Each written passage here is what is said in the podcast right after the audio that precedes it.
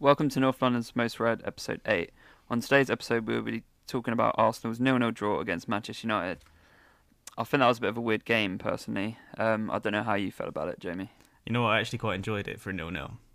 It felt like it Wasn't could have opened up. Uh, it was open. It was an open game. I can't be too mad about the fact that we were missing a lot of players and we still. Got, I mean, like obviously I'm mad we didn't win. I'm gutted. Yeah. And we could have done it. We really could have. Um, They- but They did, yeah. it could have been I worse. know what you mean. Yeah, because I, I think obviously we didn't have Saka, Tierney, or Aubameyang. Yeah. Like three of our probably, you know, at least top five players. And team. players that the difference makers, the ones that make stuff happen. Yeah, definitely. Yeah, wh- when the, when the team came out, uh, like the team sheet before the game, I was a bit underwhelmed. Um, I was a bit questioning why Saka obviously wasn't in the starting You're going to be like, "Where's Saka? Not on the bench? Yeah, What?" I found it weird um, because obviously it's transpired that he's got a sore hip, which sounds like a bit of a weird uh, Sore hip. injury. But, I but actually didn't what it is. didn't see that. Fair enough. I don't know what a hip injury is meant to be, bad or good, or if they're worse than average or what. I I don't know if this, this is me as well, but with uh, Tierney, there hasn't been much like clarity about his his injury. he was in opinion. training because I saw the Odegaard training Yeah, I video saw, I and he saw was some there. pictures. Yeah, I saw some He was pictures training with in. Ceballos. Yeah, so I'm I'm not really too sure what's going on with Tierney at the moment. He's probably just got he's probably just not 100% match fit, but then he's not even in, even in the squad. It was a bit of a weird one. Yeah, I hope he starts against Wolves because we need him, uh, especially because it's I reckon there's going to be a lot of rotation for that game because they've put, Yeah. the, you know, I don't know why they do Saturday and then Tuesday games. It's really frustrating, but because a lot of our players have run themselves into the ground in the last few weeks, as well as I- like little injuries like Laca and whatever's happened with Saka, we're going to need Tierney to come back Yeah. and then probably Odegaard to start because we haven't got that many like Definitely. attacking players left, and I like. You'll expect that Nketiah to start as well, so we need to find like goals from somewhere because I don't think Nketiah is giving us anything but a tap in. yeah, But we'll see. I'm happy to eat my words if he scores. You know, like yeah. I, I think as well, especially with um, like I said, going off at the end of the game. Um, I don't know if there's like an injury there or or what's yeah, what's we'll quite have going to on see what happens with that. He looked he looked quite distraught walking off the pitch. I thought. He was down for a long time as well. It's not a Yeah. good sign. Well, when that fridge Maguire bumps into you, you're probably going to be down Mm. quite a long time. Yeah, he, I think Maguire hurt his back as well, and he's going to be dodgy ones. then ones. Yeah. Anyways, How- How did you when you saw our front three, Martinelli, Pepe, and Laca? How how did you kind of what did you think about that? When I was you intrigued. I didn't really have a judgment to make because it's just not a front three we really see. Um, I was surprised not to see Saka because he's been so integral to the team, and also, you know, I know he's played a lot of minutes, but you'd expect that if he was fit, he starts that game still because it's such an important game, and it's Man U, we got to win that. Um, so oh, Saka's you know, a so if- guaranteed starter now. Yeah. Yeah, so I was surprised, but then I assumed that, especially if he's not on the bench, there's something else awry because you know you don't just not play Saka. Um, Martinelli, I'm happy. I'm always excited to see him because it's the same thing that we talked about last week. He said you didn't want to sell Pepe without seeing him play a lot, so then you can see is Yeah. he? You know, I want the questions answered. With Martinelli, it's kind of the, not the sell style, but the terms of we haven't seen enough of him to really know exactly what we're going to get. So it's that Mm. Yeah. excitement, the mystery uh, of what Martinelli is now, because he was very exciting like, before he got the injury before. Um, sure. But again, he looks like he's been injured again, or yeah, that's the only reason I can find for him being taken off at half time. Yeah, we'll get we'll get, in, get into that a little bit later on. I'm glad that um, Smith Rowe um, kept his place and Odegaard didn't immediately come in, um, providing obviously Smith Rowe was 100% fit, which he, he seemed he seemed pretty much that.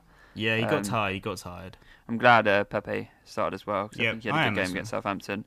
Um, but yeah, getting into the game, um, there was obviously, there was an early yellow card for Cedric. Uh, yeah, that was fiery which- though. worried me a little bit because I thought it was so early in the game that, um, you know, especially up against Rashford, I think, because he was on the left and Rashford was on the right.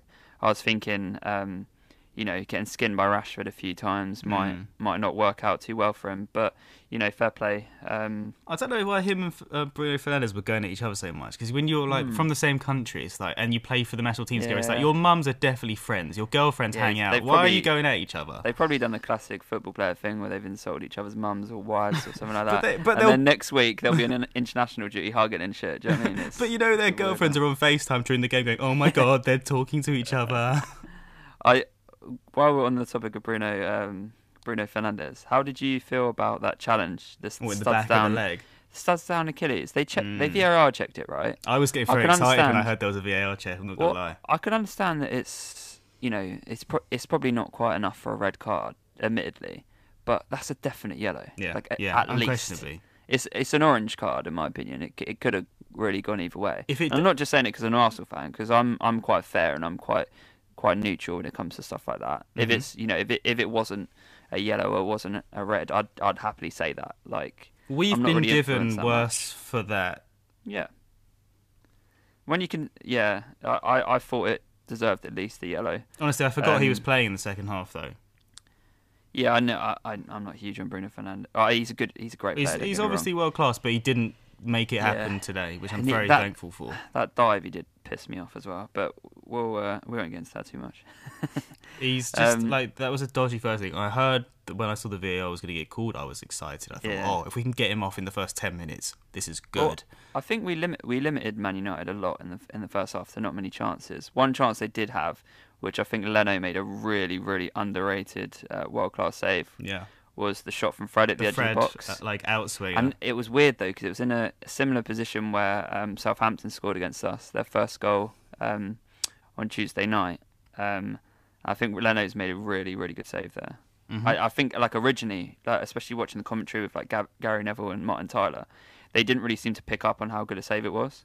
And then when they showed the replays, they they kind of, um, you know, they they changed their minds on that because it, Yeah. it was an outstanding. because it was so outstretched, you can only get really weak contact on it, and weaker goalkeepers don't Yeah. get the strength to put that out, and it just you know fluffs their hand and goes in. It was weird. did Because it. when when I first saw when I first saw the shot, um, because it didn't have an awful lot of power and it was the it was the placement. Leno gets a slight touch, Mhm. but the slight touch is you know it, it, it's such an accurate shot by Fred. It's going straight in the top corner, Yeah, and he's just Leno's kind of brushed it, but he's obviously just done enough to take it wide. yeah. But it was it was it was a really really good save in my opinion. Yeah, it was a better attempt on goal than we had all game, unfortunately. But uh, it felt like we had a lot of attempts. We just didn't have that final finish, or it was blocked, or anything like that. But that was definitely, I think, the closest to going in shot or Yeah. like play of the whole game.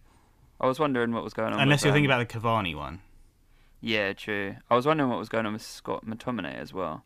Well, they had him take Um, pills at the beginning of the game, and then he was like rubbing his belly. I think he just needed shit. Probably yeah, either that or he had like a really upset stomach. But then why are you playing him? Yeah, well, yeah. Is that, He's not he Michael stayed- Jordan. He, stayed doesn't on- get off the yeah. flu and score 30. He's McTominay. He he he did have like he was on the pitch for like 35 minutes, Yeah. and he used to, he, he had problems from like the 10, 15 minute mark, especially in like a Premier League game, high level. Like they should just take him off sooner. It's Well, not like not he's, waste the sub with starting him. If it was if it was Bruno Fernandes, you could understand because you think, oh, right, let's persevere. Bruno Fernandes is a difference maker, etc., etc. Mm. But with Scott McTominay, it's like just just sub him. Like, do you know what I they mean? played Pogba on left wing to accommodate him when he just needed a shit. it was One- a waste. Yeah, no, it was. Um, one thing I did love in the first half was uh, David Luiz celebration from blocking. Um, yeah, well, he knows that's going in if he doesn't get a touch on that. well, it shouldn't have been a free kick in the first place because Bruno Fernandes dived because he's, he's he's hit the ball and Partey's just followed through like you see a hundred times in a game, but because Bruno Fernandes has made an absolute meal out of it, the ref's given a free kick for it. But like most other players wouldn't even be embarrassing enough to even try and get a free kick out of that. it's But just Bruno so Fernandes is- hypersensitive on the end of the box, though. Like everyone's ears like start pricking up as soon as you get like No. anything happen at the end of the box. If you if you rewatch what Partey does to Fernandes, that happens a hundred times on a pitch, and you never get a free kick for that. It's uh, it's because Bruno's like gone down like Partey's intentionally touched him and all this sort of stuff. It, Bruno pl- absolutely plays for that free kick, um, and I'm just glad he didn't score it, and I'm glad David Luiz had the celebration because it shows how much how much he cares. yeah, well, he knows how important it was. well, before the game, you know, I was, I was speaking to numerous Arsenal fans, and I, I thought that Gabriel should start the game um, over over David Luiz. Um, but you know, I'm, I'm happy that David Luiz did actually start the game. Um, yeah, yeah. because you know he, he had he had a brilliant first half, um, you know, and second half. Talking about the second half, I want uh, to talk about the midfield actually. Oh, go on, go on. Go Um, on. in the first half, I was impressed with the sort of smart defensive midfield passing, with like you know passing to Shaq to Shaq to Smith Rowe, and good movement as well from Cedric to make time up when they were being pressed in our half. He's good at uh, sort of like going one way and then actually going the other way or going the original way and dummying people to make that extra space. And it was clever, smart passing. But in the second half, I felt that you know I don't want to say this because he's the new expensive player, but I felt like Partey yeah. was sloppy and he did lose possession at times, and he lost possession, which led to um, Rashford's side netting shot in the second half yeah. as well, which is dangerous because he's a good player. Um, his passing, uh, and he, he missed a, a, sort of flick onto Bellerin as well that was not mm-hmm. that out of you know craziness. And you can see the passing range of what he offers in there, um, and he did do that most of the time. But I did feel that he was a bit sloppier than normal. But in the first half, I was impressed with all of their defensive sort of mm. um, movements and passing. Even Xhaka. It, it's good you mentioned that though, because um, I was thinking with uh, the central midfielders, Partey and Xhaka, like I don't feel like they were that involved in the game like throughout. Well, like, Xhaka would drop into Xhaka left back. Well. He would drop into yeah. left back so that um, Cedric could pull up. I mean, but. But I, I agree with um, what you're saying about Partey. I think he's defensively. I think he he was he was brilliant today. Um, again, he didn't give Man United, um, especially Bruno Fernandes. They didn't have much space to run into. Mm-hmm. Um, they did on the yeah. wings, admittedly. Um, but centrally, I think him and Xhaka def- on the defensive side did really well. Um, but yeah, I agree. Xhaka and Partey didn't really create much um, going forward. I don't know if they're you know overly reliant on Smith Rowe and just think, oh, if we pass the ball to him, he'll he'll create something. But also, um, when they did pass the like in the second half out wide, as soon as it went to Willian, yeah. he would just turn back and pass it to the defenders. So then you know, yeah. even if they've got it out to the wingers, they won't get credited with any of that because it's gone straight back to them, and so it looks like a 100%. movement hasn't happened, but actually it's been snuffed out by our own player. Well, we we lost a lot of creativity today because I think Saka, who in my opinion is at least in our top two creative players, mm-hmm. Um, and Tierney on the left, and I think we'd have had a lot more opportunities um, if they were both playing. Because um, I I can't really think of many um, Cedric or Bellerin chances they really created. Not many. I think there was the one where um, within a few minutes of the second half where Bellerin's hit it across the block and it's uh, hit, hit across the box and it's dropped to Willian, and Willian's just taking a bit of a weird, sl- a slower touch, and his oh, shot gets blocked. that was so weird. He took that, so that long to only, do it just to hit a terrible shot. Yeah, that was the only really chances I can really think that Bellerin or Cedric created. Like when you when you compare it to um, midweek against Southampton, especially Cedric, like I just I, our fullbacks are defensively they were great. Don't get me wrong, but I think going forward today they let us down a little bit. Yeah, and you can see that Rashford was staying up and not even tracking back with um, Cedric. So I reckon that they thought they were going to catch him out of position at some point. So they were confident in that. Um, but you know, no one scored. So who are we to say who didn't play and didn't do well yeah, defensively? 100%. Um, though that was down. a game that it like it, on another day someone wins two one, another day it's one 0 yeah. another day it's three two because you know we hit the bar with the free kick. They missed a sitter yeah. with Cavani. They missed. Um, that shot with Fred that most keepers don't save. You know, it's it, it's uh, Pepe doesn't always get blocked for that shot that he had. It's it's yeah. you know it's it's all well and good going. This has happened here. We you know the nil nil is the ag- exact blueprint of what the game should have been, but it's not. That's not how it works. Like on different mm-hmm. days, it goes differently. I'd be interested to see the XG. I haven't actually googled it. Um, but yeah, I would probably say that they had a higher higher chance of winning that game stats wise than us. But it feels like we I'm pressed sure. them very deep for like the first half and now the second half, and it looked like we were going to make much more I difference. Think, yeah, I think Man United had a few um, more chances centrally, and I think we recreated a little bit more out wide. Um, there was a, there was a few uh, chances for Pepe um, cutting in on his left on the right hand side a few times, where a couple of times he's hit slightly wide. Yeah, there was yeah. there was one. The second one was really close. Yeah, the one, the one that was the one that was about 15 minutes from the end of the game, and there was, if you watch the replay on that, Lacazette is calling for the ball. So in the Smith middle. Rowe. And I think if Pepe, I think Pepe wants to impress, and Pepe's, you yeah. know, he, he's a player who likes to have a shot. That, that he's selfish take. on his left cutting in. Yeah. And I think if he does square that to Laka, Laka's got a better chance than Pepe. But at the same time, if that's on another day, Pepe scores that. Do you know what I mean? So it's mm. it's hard to because eight out of ten wingers would shoot that. Do you know what I mean? Yeah. So it's it's difficult to put too much blame at his door. But I think sometimes in the attacking positions, if we were a little bit less selfish, because I remember, sorry to go back to the first half, but I remember in the first half, about 15 minutes in, uh, Laka's got the ball at about 30 yards and he shoots it at De Gea. Yeah, that was a weird one. And when he, he had, Martinelli, um, Martinelli on the left, left, yeah, and Pepe's on the right. Like Pepe's not in quite a good position, but the, the, the central defender, I think it was Maguire, is drawn to um, Lacazette, and it just leaves space to Martinelli. So if Lacazette does, it wasn't even like Lacazette had a really good chance. No, and if it's, he, if he it plays straight it at into the keeper. Martinelli, Martinelli's got a really good opportunity there. Yeah. Yeah, and I mean, if you, if you're shooting from 25, 30 yards instead of passing for your teammate who's gonna probably get a one-on-one on the keeper, like it's it's a bit. I just I, I- just think our our strikers were trying to get some individual glory a little bit too much today. Where if they they'd have squared it to a teammate, um, we might have got a goal. Do you know? what I Yeah, mean? I think unfortunately it's a composure thing. In that, like you know, you hear it Man U and it's a big game, and people want to be the match winner in the derby. You know, old. They you know we used- used to be the two best teams in the league, and I think that still has some cultural relevance. Um, and people who are nervous will snatch at things and not think properly. But you know, you're paid enough to, and you're at an elite level where you got to be just playing it like it's in the back of the park, and you play the right decision every time. And that's not what happened. But I do think the occasion Yeah. will get to them like that. And also, and also, I think there's that, especially at the moment, because our, our attacking wise, our team seems to get stronger. Um, we've got a lot more competition for places, like in all of the forward four positions. So like left, right, middle, and the ten position. Um, we've got a lot of competition for places, and I think maybe um, certain players, because like Saka and Aubameyang are out, um, certain players are probably looking for to do that, but you know maybe a bit more unselfish a few times, and we we could have got that goal today. Yeah.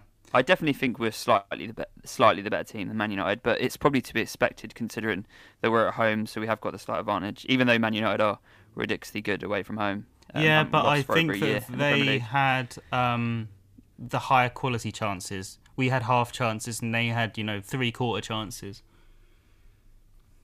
Well, I've, I think if you consider Willian's chance in the second half, that's that's a that's one of the best chances of the game, personally.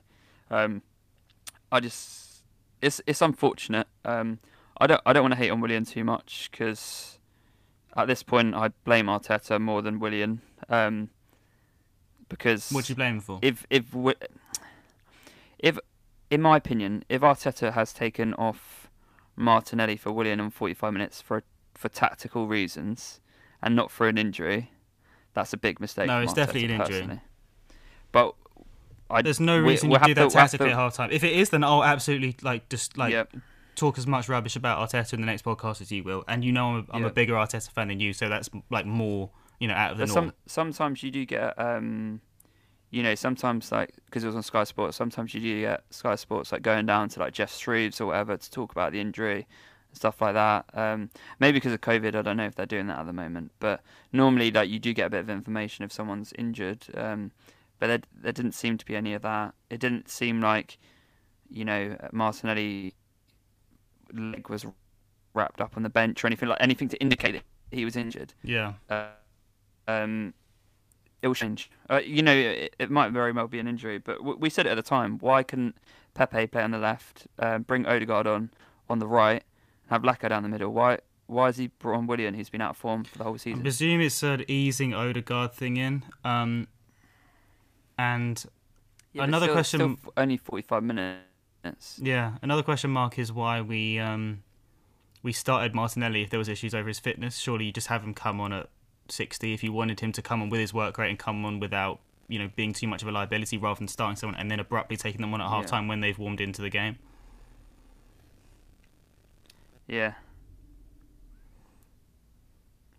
So it's a bit confusing really, but um, I want to talk about also I want to talk about Rob Holding and uh, I want to talk about Smith Rowe. We haven't really touched on him, and I want to talk about Yeah, Pepe. I was actually impressed Yeah. with Pepe today. I thought he was good. I thought he he was difficult. Shaw didn't like it. He was not comfortable there dealing with him when he was on the right hand side against Shaw's left. Um, Yeah. And I don't think Wan Bissaka was too happy, though. Wan Bissaka is so good one on one, like tackling wise, Oh, that it was mu- yeah. much of a, a less of a problem for him. But Shaw looked unhappy, and I think Shaw played well offensively, but defensively he was worried about Pepe, you know, dribbling all around him, wrong footing him, and coming Yeah. in and doing the step overs. He looked bright. He looked positive. Um, Mm-hmm. he, and I thought his defensive work rate was much better than he has been on average this season. Well, you well you normally with Arsenal attacks this season, seventy percent of them especially the successful ones, have come down the left. Yeah. And today, most of our most of our attacks came down the right, Bellerin and Pepe, um, especially like the good ones. But I think we we made a plan of attacking a bit more down the right when we normally go down the left. Obviously, personnel doesn't help. Yeah. Um, but then also, I think the fact that because Wan-Bissaka is such a good defender, that does influence it as well. And you'd rather attack down the right because you know you're going at Shaw, and Shaw, you know, Shaw's not a terrible defender any by any stretch of the imaginations, but you can definitely get at him Yeah. um, more successfully than you would against Wan-Bissaka, for example. Because Wan-Bissaka's pretty much got everything. He's got pace. He can tackle. Um, you know, he, he. There's not much you can't rate on him in a defender apart from probably his attacking side of the game. Yeah. Um, but yeah, it was. It's definitely. Um, I think Bellerin and Pepe have a good, good little partnership down the right. Um, it would be in, interesting to see if Cedric on the right, if he was would be a bit more creative than Bellerin, but it's it's difficult to decide on them two at the moment which one I'd prefer to start. But I don't don't think Cedric had a great game today either, to be honest. He wasn't the worst player on the pitch. No one was dreadful, to be honest. It was just a, a an average performance. Yeah. You know, maybe actually, if you consider that we didn't have our best player, it was an above average performance, but still, as an Arsenal biased fan, you want to see them win that game. Yeah, Um, hundred percent. I want to ask you about because I was thinking about Saka again, um, and if we're just Yeah. going to, uh, and obviously different injuries, um, but you know the same sort of soreness reason given by the Arsenal team for why they're not featuring. Um, Yeah. That's been said about both Ceballos and about Tierney, and we both really haven't seen them really come back, and it's been four or five games since. So, are we likely to not see Saka for four or five games now? How does that work? Is it like what's what? What do we? Th- and then can we deal with that? Are we now going to lose against Aston Villa, Wolves, Leeds, and uh, Manchester City now because we haven't got our brightest spark in the team, or is this just the rest he needs? Yeah, it's difficult, but if if you take like the top three, obviously Saka with his sore hip, but if you if you take the the top three players out of any team in the league, they're going to struggle. So with Saka, Tierney, and Aubameyang out, you know, getting a nil-nil draw against Manchester United's not not the worst result. No, it doesn't feel good I now, think. though. No, I I think on the whole of it, I think we, we did we did deserve to win.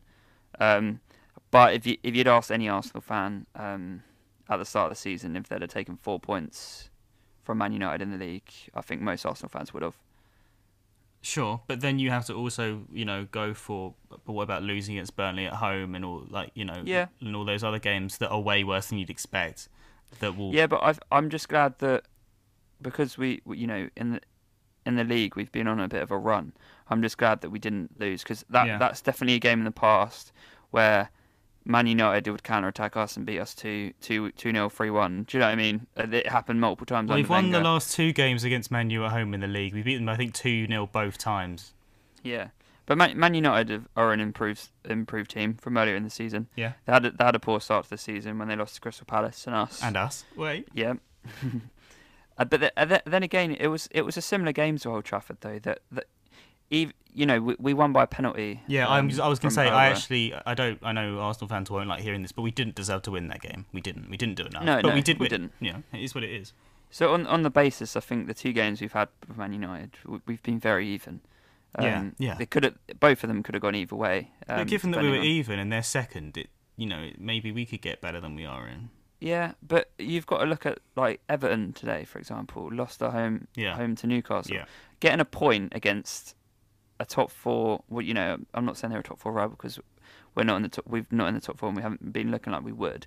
But getting getting a point of a of a top team isn't the worst result in the world, especially when you consider that we lost to teams like Burnley earlier in the season. You know, Yeah, and we also, we, uh, in the same way that teams like Everton lost at home 2 0, uh, well, 0 2 to Newcastle, we beat them comfortably 3 0. yeah. But this all, yeah, but I'm sure that Everton will crush Burnley 4 0 and, you know, we lost at home. Yeah, and then they'll go, oh, but look at that, we trashed a team that beat Arsenal. It's, So it's the classic. you can manipulate stats how you want to. The league table is the only, you know, near objective thing about how people are actually doing. And we're not doing great in that. We're not so hot there. It ju- it ju- it the fi- the thing with this result is it depends how our next few results go. If we if we beat Wolves and we can We beat should actually. This is the best time to play Yeah. Wolves. If if we beat Wolves and Aston Villa, you know that that would be seven points from three tough fixtures. Do you, do you know I mean it's Yeah, we have to beat you- Leeds. That's the only game that we had. Like, is it like not a hard? Well, not a, hard- it's the it's- it's the easiest game this month. Out of respect to Leeds, it's the game we're expected to win. The We've only one that we win more than half the time, I'd say. Yeah, we've got we've got. You know, we're at home as well against them because I think it was at Elland Road when Pepe got sent off for that headbutt, wasn't it? yeah, I forgot about Yeah, that. I guess what Aliovsky or whatever his name is. I don't know. The Alioski? guy that made the absolute most of it. I, d- I don't know what he's called. I'm, I won't pretend to know. Um, but yeah, so we, you know we've got some trickier games coming up, but I'm I'm not I'm not mad at the nil nil. I, f- I think we could have won it on another day, but then Man United fans will feel the exact same thing. Sure. It's probably just team bias, you know. Yeah, it was relatively even. Both sides. It's not like there was no chance in the game. There was chances, and it was a relatively open game. But everyone did enough, and no one did enough at the same time because we drew. Is what it is. And we we only really, I only really remember David De Gea making one save from Smith Rowe's shot Mhm. at, at his near post. Um, we hit the bar. Um, there was a few chances that didn't actually end up getting to De Gea, like the Willian shot. But you know, ultimately, we didn't do enough to score many goals. Um, No. On another day, one of them goes in, and we might win one 0 But Man United fans could say the same about their chances with Cavani. Cavani missed a few, like few quite easy chances today, to be honest. Yeah. Especially that one where Leno's kind of out of his goal a little bit, and he's hit it just off target, and it's hit Yeah. Leno's hand and gone wide. That, that on another day, like Cavani scores that, you know. So, in on the, on the ba- on the basis of it, they probably had the better chances to score. That's that's what I mean. I'm sure they'll come Yeah. up higher in the XG. I might actually check it now.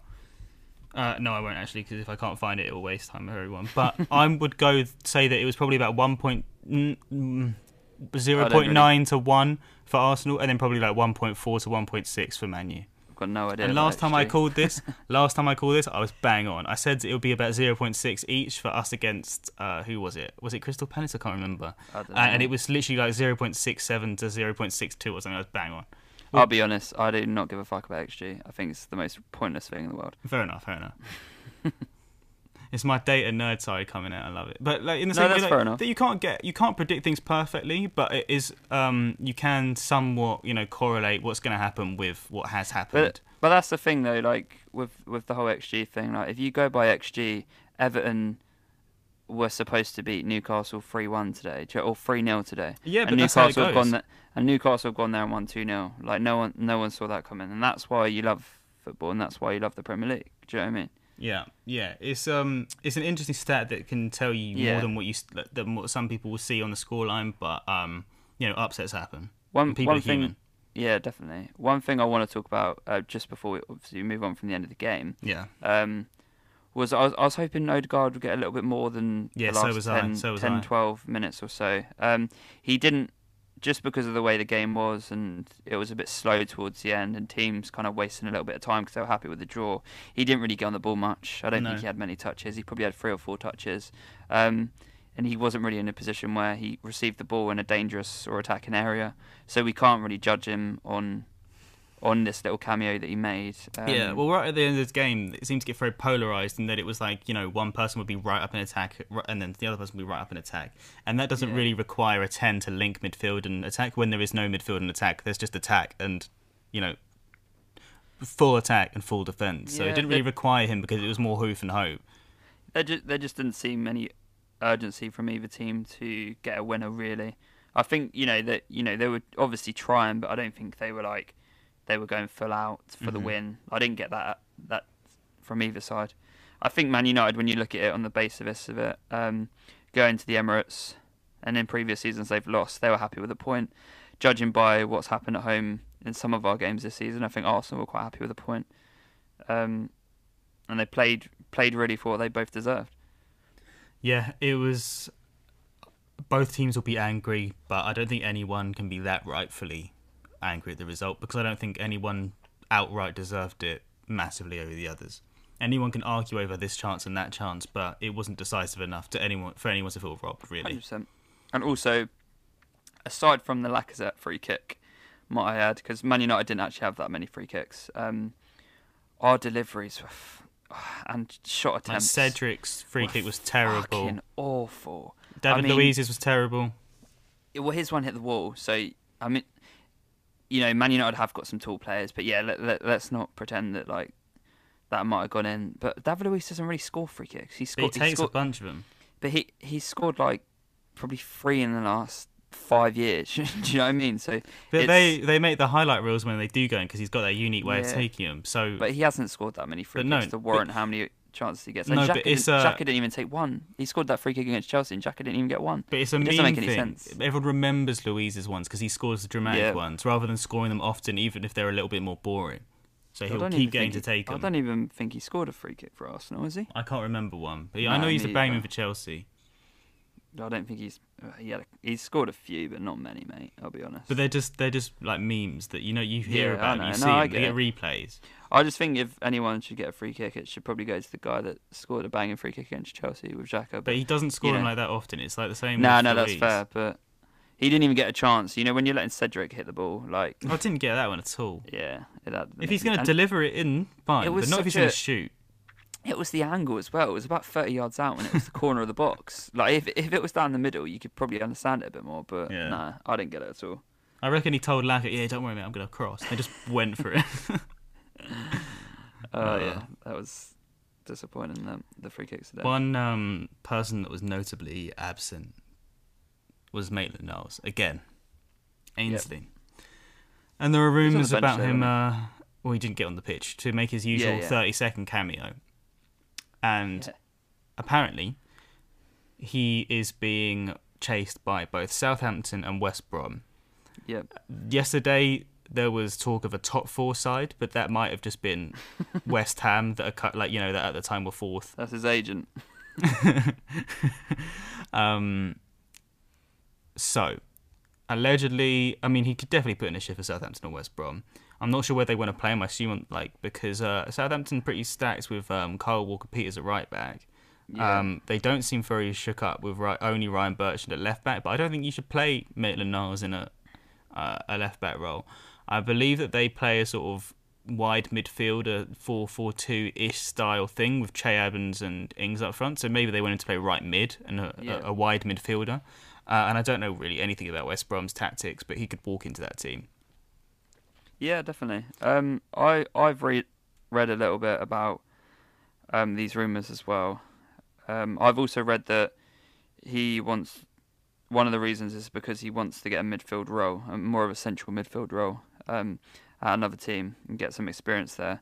Um, he's never going to get that at Arsenal because I don't think he's good enough to play in central midfield, let alone you know play fullback for us or wherever the position is. I think he's Um, good as a right wing back and as a left wing back, but I not just- as a back four. I don't see him as a centre mid. I think he sees himself as a centre mid. Yeah. Um, and I think realistically, I, I, I'd prefer him to go to Southampton for for a couple of reasons.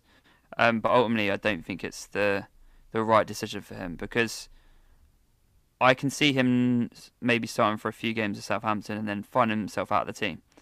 Um, whereas I think if he joins the West Brom, he will get a lot more game time. But then it's it comes up with style of play where Southampton have got more of a style of play that we play. So if we were to ever utilise him in the future, it'd probably be better him to go to Southampton. Also, why are we trying to strengthen Southampton? Who are Um, basically neck and neck with us right now. Yeah, but you know you can say that about anything. Why did Southampton give us Cedric last season? Do, you- do, do you know what I mean? It, it's at the end of the day we want Maitland Niles to get some regular game time instead of rotting on the bench at Arsenal. Um, if that means that Southampton get a few more points this season, I don't really care. Like I don't see Southampton challenging for the top four. I think they're challenging we in the same sort of for the top places. No, I know, but that's what I mean. I don't do. I don't think we have to even play them again this season. So I know you can say, yeah, you know, they take points off our rivals and lower down teams, which could affect us, etc., etc. Yeah. But I, I think we care more about Ainsley's development. Um, I want to So see you how think this does. is a development loan rather than a shopping window loan? It could be both, really. Um, Maitland Niles hasn't been fancied by by Emery or, um, you know, or Arteta, not massively. He Um, has in right wing back, but not in midfield. But but not massively though. That's what I'm talking about. He's he's had little stints where he has, but our our team's when Bellerin on. got injured under Emery, he played like every yeah, game. but that's what I mean. When Bellerin's got injured, he's not a starter, and that's what he obviously wants to be. He's not going to be a starter for Arsenal in the near future unless he. He's 23. Unless he suddenly develops at another club and becomes this brilliant player, because he's not that. He he has he has the you know, the odd game that he plays, he'll have a good game, but he, he's he, I don't think he's had many world class games for Arsenal. If I can't remember many at all, he's solid and he's he's uh, he's all right. Do you know what I mean? But he's he's probably not Arsenal quality if we're looking to move into the Champions League places and stuff like that. He's he's you know he's a utility player that can do a job somewhere, but he's not a starter for Arsenal. and I don't think he ever will be. It's it's probably more realistic that we take we put him out on loan and we try and get a buyer because I think there was talks in the summer um, just gone that Wolves wanted to buy him for 20, 25 million, and I don't know why we didn't do that. Uh, because he became an England starter and was but, looking like he was going to start for us. Yeah, um, but and he played really I mean, important might... games in the FA Cup win. Yeah, he did, but or some you know something's happened where Arteta doesn't rate him. I mean, judging by his performances when he has played, he hasn't he hasn't really deserved to start. I'll be honest. He, but is it uh, it also fair to judge someone's sole start appearance when they haven't played match football for you know two months and then they're obviously going to be rusty from that? No, it's not. But at the end of the day, Arteta, if Arteta rated him, he'd start a lot more. Arteta clearly doesn't rate him that much, and it's one of the things where it's like Maitland-Niles doesn't warrant Arteta going just because he's not starting Maitland-Niles. Do, do you know what I mean? If it was if it was a world class player and stuff like that, and Arteta's not starting him, then you can raise some questions that you know he's that important that he needs to start, that Arteta needs to go, and all this sort of shit. But Maitland-Niles isn't that good. I mean, I know he's one of your favourite players for Arsenal, but he's, he's one just, of my favourite players. He's just not good. He's not good enough for Arsenal. From what we've seen, he's just not quite good enough. He's shown himself to be a good squad player, uh, yeah. and he's from the academy. I really like him, and maybe he can grow into that role. If he wants to leave immediately to get game time, I accept that.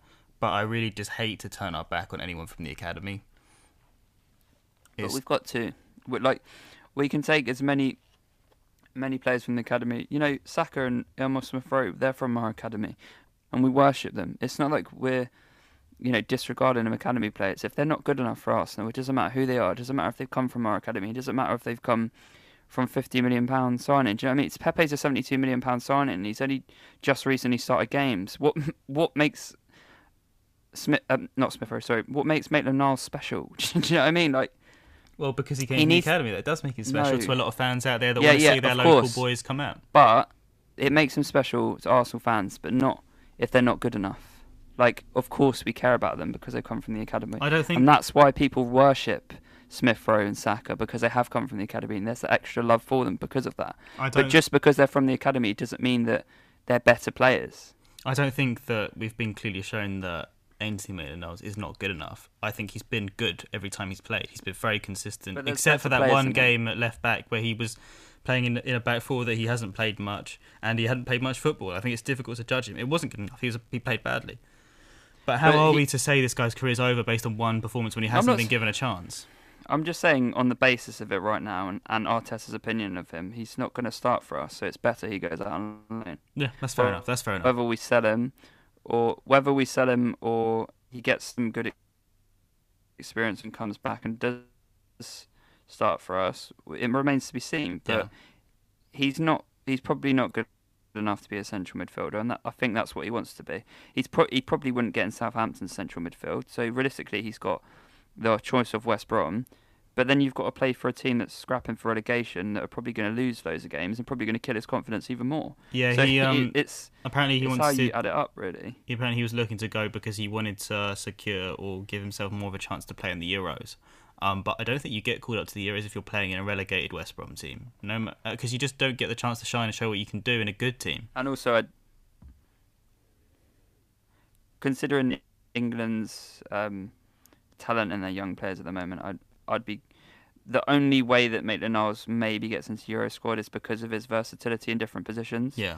Um, but you get so many subs in the Euros that you can be pretty specialist. But yeah, but that that's what I mean. So that's the only string to his bow that could get him a Euros place. Apart from that, I, I don't think he's near it at the moment. But he's played if four or five like games. Saka, yeah, he has. But I mean, that you know, he he's got the versatility, and that was more towards the time where he was starting for Arsenal and was getting a bit more game yeah, time. But yeah.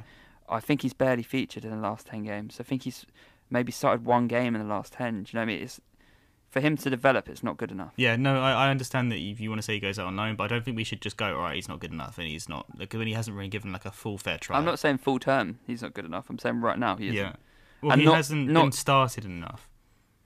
Yeah, you know, it, it's it's how you want to word it, but he needs he needs a break and he needs to change. Yeah, I hope I But hope he the can become a, a, great Arsenal player in the future. The same can be said for Nelson and Willock. I was like- gonna move on to that one. You've cut me to it. Go on, you So, well, you know, we've we've spoken on the podcast previously in episodes that um, we're super happy with Emile Smith Rowe. We're very happy with Martinelli from what we've seen, or is you know it's difficult to when he's been out, uh, and we're Yeah. super happy with Saka and Smith Rowe in particular, basically. And Nketiah hasn't shown it yet, um, but arguably because we don't really have many other striker options, and Nketiah still does have to come off the bench. yeah Whereas with Nelson, we've got so many right wingers, and with Willock, we've got a lot of central midfielder players. They have both have sort of failed to show that they deserve to be starting week in, one out, week in, one out, week. Yeah, I can't say it. Week in, week week, in week out. out. Um, especially Willock because um, he's had more games and Yeah. Nelson hasn't had as many games and has actually, I think, on occasion looked better. He just was really lost in one game he started recently, and that's Yeah. unfortunate because you know the recency effect will be that people just remember that he's not good enough. Instead of him scoring seven Bundesliga goals for Hoffenheim, you know, when he was 18 years old, or um, various other opportunities. Anyways, so Nelson apparently they're trying to loan him out. They are Yeah. discussing two options. They offered him Championship and also apparently the Bundesliga, where he's got uh, interest. Um, apparently, I think there was preferences from the club for him to go in the Championship. We've seen Emile Smith Rowe go to Huddersfield in the Championship and you know come back and do what Emile Smith Rowe's done. Whether he was always that good or whether the loan made him the player he is, I don't know. We no one knows, but you know it's a good sign. But apparently Nelson prefers to go to the Bundesliga. He doesn't want to go to the Championship, uh, and he has interest. So uh, I think with so many right wingers and even people like Willian playing above him, which I don't agree with, uh, he should go out. Um, Yep. What do you think, Championship or Bundesliga for Reece Nelson for his development, and why? Hasn't just quickly, um, you'll probably know this better than me, but hasn't Nelson had a loan in the Bundesliga before? He went to Hoffenheim, scored seven league Yeah. goals.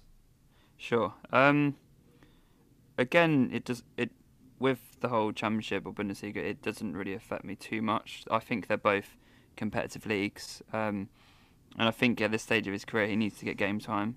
Um, I think also, and the, and the same could be said with Willock. But then it, the thing is, with Arsenal, it's how many players you let go because you need people to come off the bench, and you know not everyone can be a starter, so you need enough resources and positions, especially with injuries and stuff Yeah. like that. Um, Nelson's, you know, he's obviously got talent. It's how he applies it, and will he ever develop end product? That's the main thing with him. Um, you know, it, the championship's a difficult one because because it's so far into the championship season, and there's so much at stake. It's it's it's quite easy to get lost in the championship. I Mhm. mean, depending, you know, Smith Rowe went there and he did all right. I can't remember if he went in a, in the January or if he went in the summer when he went. Um, I, I think it was in January last year or whenever it Smith was. Rowe went to Huddersfield for the second half of the season. yeah, second half of the season. So you know that you know that there's there's potential for him to go have a really good half of the season with one of the teams and you know do some do some damage in there. Um, but ultimately, I, I don't think it really matters as long as they're getting good competitive game time. Um, and you know if if they get if he goes to the Bundesliga or he goes to the Championship and he scores ten goals and gets five assists, that's brilliant for his development. I mean, I doubt he does that, but yeah. No, no, I don't either. But I'm saying if he does that, then Arsenal look at him and think, bloody hell, we might actually have a player on our hands. Yeah. Well, we Um, and did that same- after Hoffenheim, and, And the he same didn't with Willock. do much. I think Willock. Um, I think Nelson has a higher ce- ceiling than Willock. Yeah, but Nelson plays in a position where it's a lot more saturated. Willock's an attacking midfielder, um, and I think it, it's it's hard to say, but I I think Nelson's position's more saturated. There's so many things that can do what Nelson does. So many players that can do the exact same thing. There's so many tricky wingers out there, fast wingers that have got no end product like he has, um, and he needs to develop that. Um, but I, there's I don't think there's quite as many attacking box to box midfielders like Willock that can get can get you a goal. Not that he's done it consistently, but he's shown that he can score goals from midfield. He's scored Something that- goals against much worse teams. He hasn't done it Yeah. against good teams. I would li- I would pref- me personally I would prefer Willock to go out on loan because I actually I would like him to start a lot of games to see what he can actually do. I would like both of them to start, but I uh, think Willock has been given more opportunity to show whether he is worthy of starting in future games and hasn't shown it. Nelson has had less chance and I think shown more. But also, I think Willock's like he's never had a consistent like ten starts for Arsenal, and I'm not. He doesn't. I'm not saying he You deserves can't that at afford all. to give him 10 But I'm starts. saying if he goes out on loan and gets them five to ten starts, then you can see what he really does. Once he's got, he's hundred percent match fit because he's starting so many games. He's had so much game time. You know what I mean? Like we might keep him at Arsenal because you know the Europa League's coming up. We've got a bit more of a hectic schedule, um, so he might stay so he can play in some of the Europa League games. But ultimately, I think Ainsley, Nelson, and Willock all need to go out on loan. They all need to get experience, as long as provided that we've got enough cover in them positions that we can uh, allow that. Yeah, yeah, that's fair enough. So we we know and we've heard about the the Nelson places. Um, I haven't heard about destinations for Willock. I don't know if they are even going to loan him out or if they think that they just want to keep him as central midfield cover. Um, so where would you, if you're Willock, where would you, or if you're Arsenal, where do you want Willock to go? I mean, ideally, and this is probably the same with Nelson, um, and we've already, already covered Ainsley. Um, so I'd like them to go to the Premiership, Do you think Premier League teams are willing to take and start Willock? Stay in the same league. Like that's where we want them. That's where we want them to to progress. So Yeah, but keep them in the league. if you- if you're- teams like Fulham, Yeah, but they're playing players like Loftus Cheek who have proven it much more than Willock has. I'm, I'm, if, I'm just saying if they could get consistent game time at teams in the in the Premier League, like lower lower down teams in the Premier League, that would be my ideal. And that's what you asked me. But yeah, I mean, don't think that's realistic. Yeah. Well, if not, then you know, Championship or any any competitive league really, like that's a good enough level that they can, if they actually do play well, it's going to improve them. You know. Mhm. Yeah. There's no there's no like specific team or specific league. It's just where they can improve and become hopefully become good consistent players. And if Yeah. that means we get a fee for them or they become a squad player consistently for the next 5 years, then it is what it is. The the one thing that is more beneficial obviously is that they're all English and that you know we've got the homegrown quota and it does help the bet the more English players we have in the team um, the easier it is to, you know, buy foreign players and fit them in because you don't have to buy so many foreign players. If Yeah. that makes sense. Um, and especially, I don't, you know, know too much, but I don't know if Brexit affects um, how many English players and the foreign, you know. Well, it'll make it harder to get work Yeah. permits. So that's what I mean. So the more good and good enough English players you've got in your team, the better it's going to be for Yeah. Premier League teams. Yeah, I would prefer for Willock to go to the Championship than the Bundesliga, though, because there are you know 46 games a year in the Yeah. uh, Championship, and I think there's only 34 in the Bundesliga. So if you halve True. that for half the season, that's you know four or five more games. Yeah, no, that's a good point. I think he's more likely to start in the Championship and get a big run of games every four or five days uh, than he is in the Bundesliga, because I think the quality is you know Yeah. fairly sizably worse in the Championship. You know, I'd like to see him play in the centre of midfield for a, a, an upper half Championship team. I don't Yeah. think he gets into Norwich's team. I don't think he gets into Bournemouth's team, but I think he may get into a Bristol City's team, a Swansea, Mm-hmm. uh, maybe a Reading, who knows, or something like that, and see him get the experience that he needs. And you know, if he gets benched by them, then we know that he's probably not rated. Yeah, Um, but No, at least we can that. see can he cut up teams that are on the Championship, and then can you take that experience and start cutting up teams in the Premier League? Mhm. Um, so I think I'd like to see Championship loans for both of them, but apparently Nelson is uh, adverse to a Championship loan. I'm not sure why that is. Um, I'd like to see it personally because I think it's more culturally similar, football-wise, to the Premier League as well than the Bundesliga is, and it would help them adjust more. So it's yeah. These, that's these, what I think. these boys need to play, and Nelson shouldn't be. I'm not saying he is, and it's all media rumours, so we don't know what's true. But he shouldn't be like thinking he's above the level of the championship. That's what I'm not. worried about. I don't want to Because- say, but if he thinks he's above the championship, then there's an ego problem. Then there's there's an attitude problem, and that even further proves that he's never going to make it at Arsenal. Because let's take I, I don't want to go on to it because he's obviously become a world class forward, and it doesn't happen most of the time. But Harry Kane, you know, he went out on loan to places like Millwall and stuff like that. He didn't think he was Leicester better in than the it. championship. Do, do you know what I mean? So like, Leyton and Orient. look what happened to him. Do, do, do, do, but do you know what I mean? It's he. There was probably never once a moment in Harry Kane's head where he thought, "Oh, I'm above that." He's probably gone. I want to go there. Actually, um, he did uh, very much um, discourage going on loan at one point, but then he did go on to score a bunch of goals that season because there was a will, you, should go on loan. No, I want to stay, and then he did have the breakout season. Yeah, but I mean, he, that's probably come from when he's already been on loan. But he's been on loan enough times to know when he shouldn't, and he's got the experience. I guess. Yeah, exactly. If he, if yeah, if that was his breakout season when he's already been on loan three or four times to three or four different clubs, I 100% get that. But Nelson and Willock haven't been on loan to three or four different clubs, from what I remember. Yeah, they, uh, Willock's never been on loan, and Reece Nelson has been on loan to Hoffenheim. Exactly. That that just proves the point even more. Yeah, I think it's always good to get experience, and if you're not adding a huge amount to your current club, I don't think Willock is adding a huge amount. I think he comes on for sub appearances No. because he's very good athletically, um, but seems to go invisible in games unless he's against vastly worse, like Dundalk level opposition. If he does, you know, practice getting stuck in and being the difference maker in games, hopefully he can come back and bring that experience to Arsenal because I want to see these kids make it. I want to see all of them play. So I want the best for all of them.